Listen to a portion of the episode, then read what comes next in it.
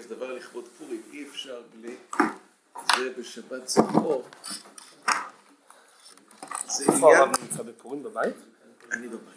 לדעתי היה איזה שנה אחת ש...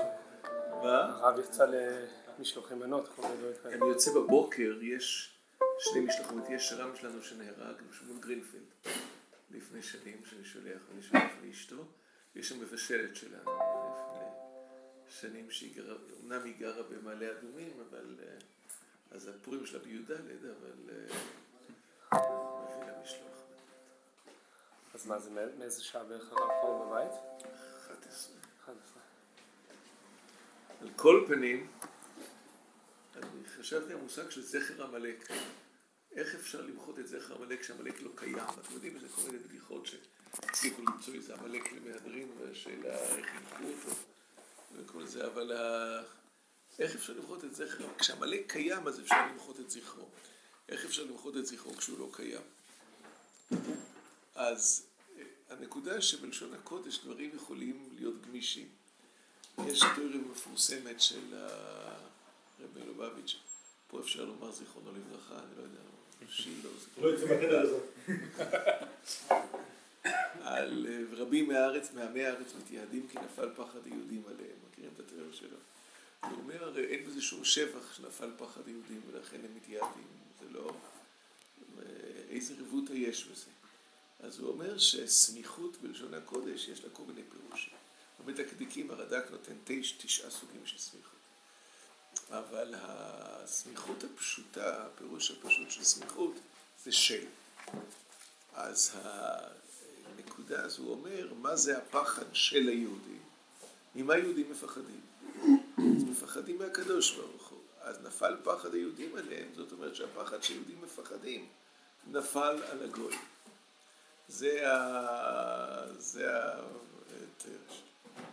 אז אמרתי שאולי זה הפירוש של זכר עמלק. הזיכרון שעמלק זוכר.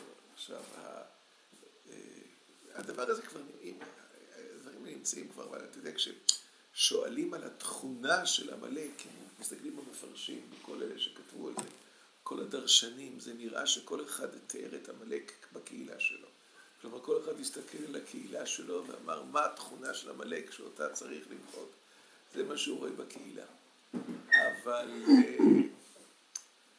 יש, יש אה, דבר פשוט שכולם מדברים עליו, שהמן, שהוא אולי זכר עמלק האחרון, אה, אומר על עם אחד מפוזר ומפורד בין העמים, ודתי המלך אינם עושים. אז אם זה קשר של סיבה ותוצאה, אז הפירוש הוא שהם, היות הם מפוזרים מפורדים, תוך נכנסות שגיאות אל תוך מערכת, דיברנו על זה כמה, והן נכנסות שגיאות.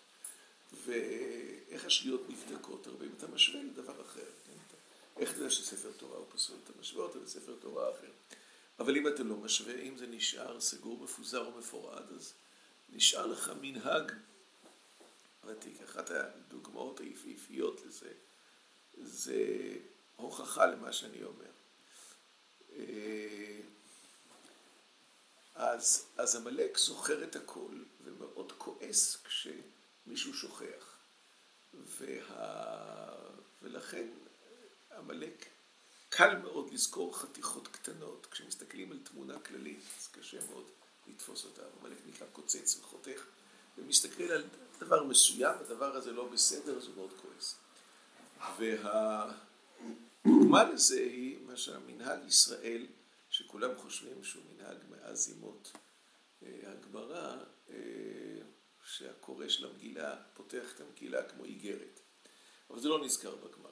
הרמב"ם כותב, ונהגו כל ישראל לעשות כך. אבל מי זה כל ישראל שנהגו כך?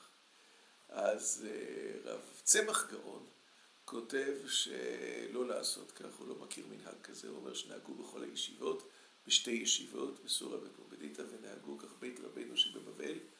זה לא מושג של חב"ד, זה מושג של גאונים, אתם יודעים, כי מהבית רבנו שבבבל, אז נהגו, נהגו אה, שקוראים את המגילה כמו שקוראים בתורה, כלומר כשהקורא כורך מיד את כל מה שהוא הוא גולל, כורך כל הזמן תוך כדי קריאה.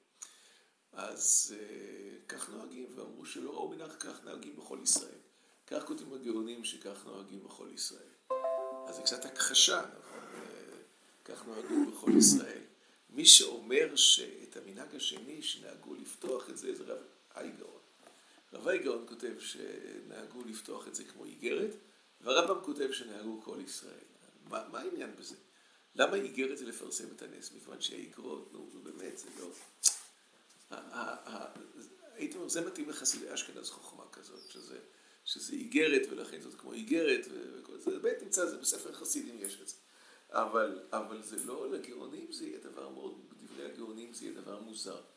זה לא, זה לא משמעותי. הצורה אם זה איגרת או לא איגרת. חוץ מזה, כל מי שמכיר את העולם העתיק יודע שאיגרת, שלחו, גללו אותה ושלחו אותה. איך אתה יכול לשלוח איגרת? אתה גולל אותה, לא שלחו אותה במעטפות כמו בימינו, אתה גללת אותה ושלחת אותה. אז, אז אם כן, כל איגרת הייתה מגילה בעצם. גם אם זה היה עמוד אחד. אז מה הפירוש? הפירוש הוא כך. הרעיון הזה עלה בדעתי כאשר ראיתי את הגבאי מחפש את הספר של זכור, הוא לא הכין את זה. ואז הוא חיפש, אז הוא הסתכל בכל ספרי התורה מה הכי קרוב לזכור. איך הוא ידע?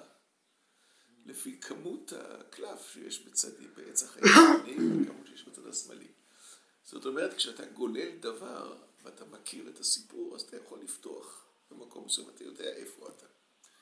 כשאתה איגרת, אתה פותח את הכל, הצורה הזאת שאנחנו פותחים את הכל, כדי שתוכל להציץ בסוף. זאת אומרת, אתה לא, זה, אתה לא יודע שום דבר ממה שיש, אתה לא זוכר שום דבר. אתה רוצה לדעת מה שקורה, אז אתה רוצה להיות מסוגל, אם ימאס לך לקרוא את כל הבלבול מוח בהתחלה, אתה רוצה לראות בסוף מה שקורה. לעומת אם אתה כבר מכיר את הדברים, אתה מכיר, אין לך. אתה לא סקרן, אז אתה, אז אתה קורא כל דבר ודבר לאט לאט כמו שהוא. אז עושים את זה איגרת, מכיוון שאנחנו בעצם כאילו שכחנו את כל מה שהיה, ואנחנו מתחילים מההתחלה. וזה מנהג חדש, זה בדיוק מה שהמן אומר, זה מנהג של עם מפוזר ומפוזר בין העמים. אבל זה מה שמוחה את זכר עמלק. כלומר, זכר עמלק זה הזיכרון שזוכר את כל המנהגים. כל המנהגים, את כל ההלכות, את כל החוקים.